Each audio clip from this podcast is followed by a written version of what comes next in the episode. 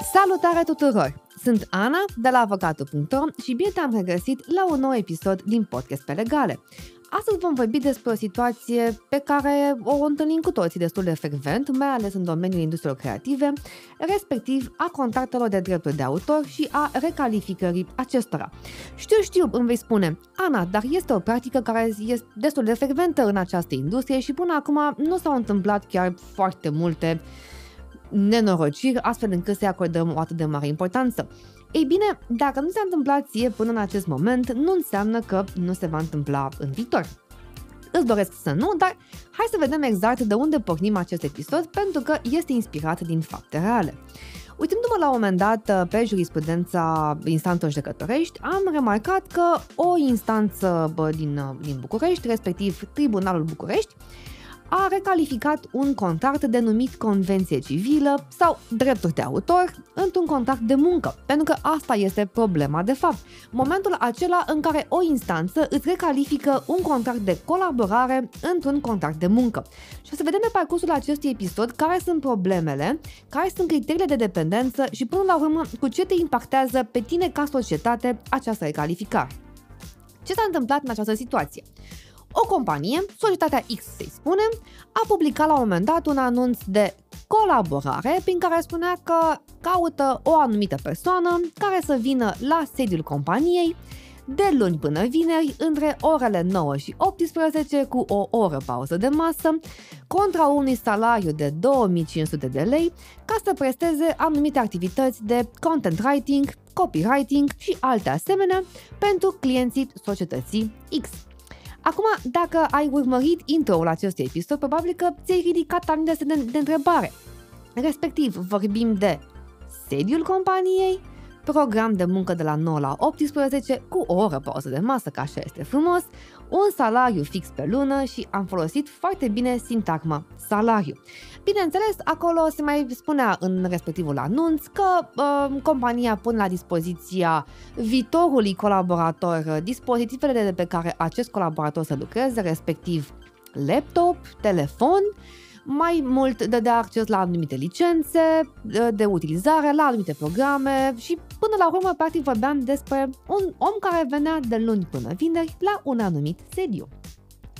Interesant este că totul a fost lapte și miere până în momentul în care, bineînțeles, exact cum se întâmplă peste tot între relații, această relație nu a mai funcționat cum trebuie, astfel încât după aproximativ 7 luni de zile, respectiva colaboratoare a spus că dorește să înceteze relația de colaborare. Până aici nimic nou sub soare. Aia e, oamenii așa cum încheie contracte, așa le termină, că doar nu o să stăm blocați în aceeași relație profesională o viață întreagă. Doar că respectiva companie a început să acuze de încălcarea drepturilor de autor, de folosirea unor imagini fără drept de licență și vă dați seama că au fost la un moment dat anumite tatonări prin care nu au mai vrut să mai dea ultimele salarii, respectiva domnișoară a spus că nu că ar vrea, ei au spus că nu, iar într-un final domnișoara respectivă a spus niciun fel de problemă, dacă tu nu vrei să-mi dai mie toate astea, atunci mă voi duce în instanță de judecată și vei vedea tu acolo. Ei bine, mai probabil compania a stat deoparte, a stat liniștită pe ideea că este avem un contract de colaborare, ce se poate întâmpla foarte rău de acum înainte. Domnișoara respectivă, prin intermediul unui avocat, a depus o acțiune în instanță prin care a cerut recalificarea acelei convenții civile, a.k.a. Convenție de Drepturi de Autor, într-un contract de muncă. Iar instanța a reținut următoarele. Având în vedere că în anunțul de angajare vorbim despre un salariu, înseamnă că este evident că respectiva persoană este tratată ca un angajat. Mai mult, nici măcar nu conta volumul de muncă pe care îl presta persoana respectivă, indiferent că ea lucra pentru un client, pentru 2, pentru 3, pentru 5, că scria un articol sau 200 de postări pe social media, ea era plătită la fel, lună de lună, în aceeași zi a lunii. Dacă noi suntem creativi, înseamnă că ar trebui să avem totuși un program mai flexibil și să vedem cam cum putem să fim plătiți, că doar nu putem să livrăm în fiecare lună același volum de materiale, nu că doar de aceea suntem în domeniul industriei creative. Mai mult, faptul că domnișoara respectivă trebuia să vină de luni până vineri la sediul companiei alături de ceilalți angajați la același program de muncă, respectiv 9-18 cu o oră pauză de masă, nu ne poate duce decât cu gândul că nu vorbim neapărat de o colaborare liberă, nestingherită și nemărginită, ci vorbim până la urmă de o adevărată relație de muncă, doar că încercăm noi să o interpretăm un pic diferit.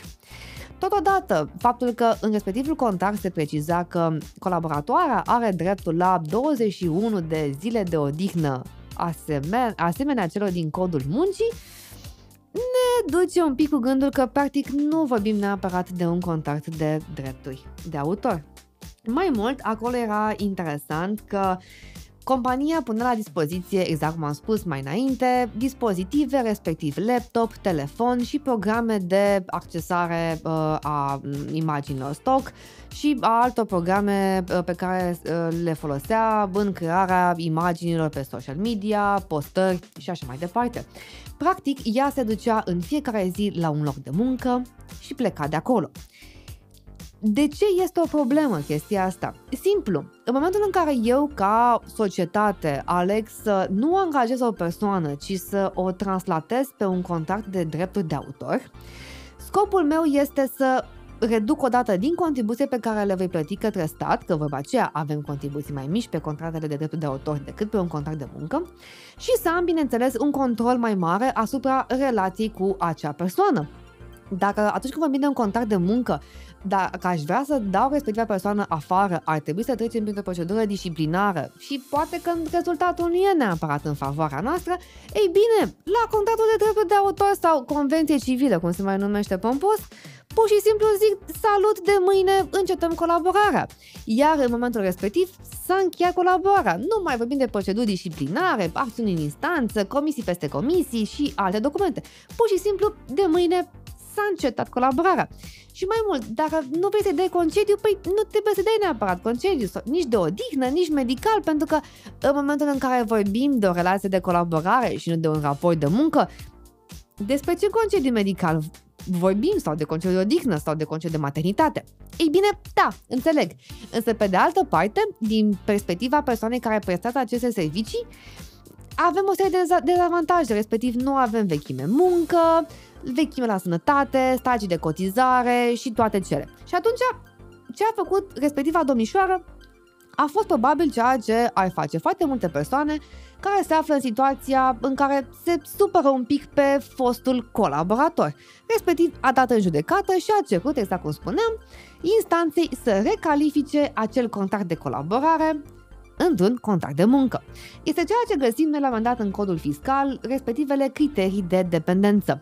Și atunci instanța nu a făcut nimic altceva decât să le puncteze și a văzut, domnișoara respectivă mai avea drept la clientelă și din altă parte nu. A mai emis și alte contracte de drepturi de autor cu altcineva? Nu. Avea la un moment dat independența asupra materialelor? Nu, pentru că dădea o procedură de raportare. Trebuia să vină obligatoriu la program de muncă? Da. Avea aceeași pauză de masă cum aveau și ceilalți colegi cu contract de muncă? Da.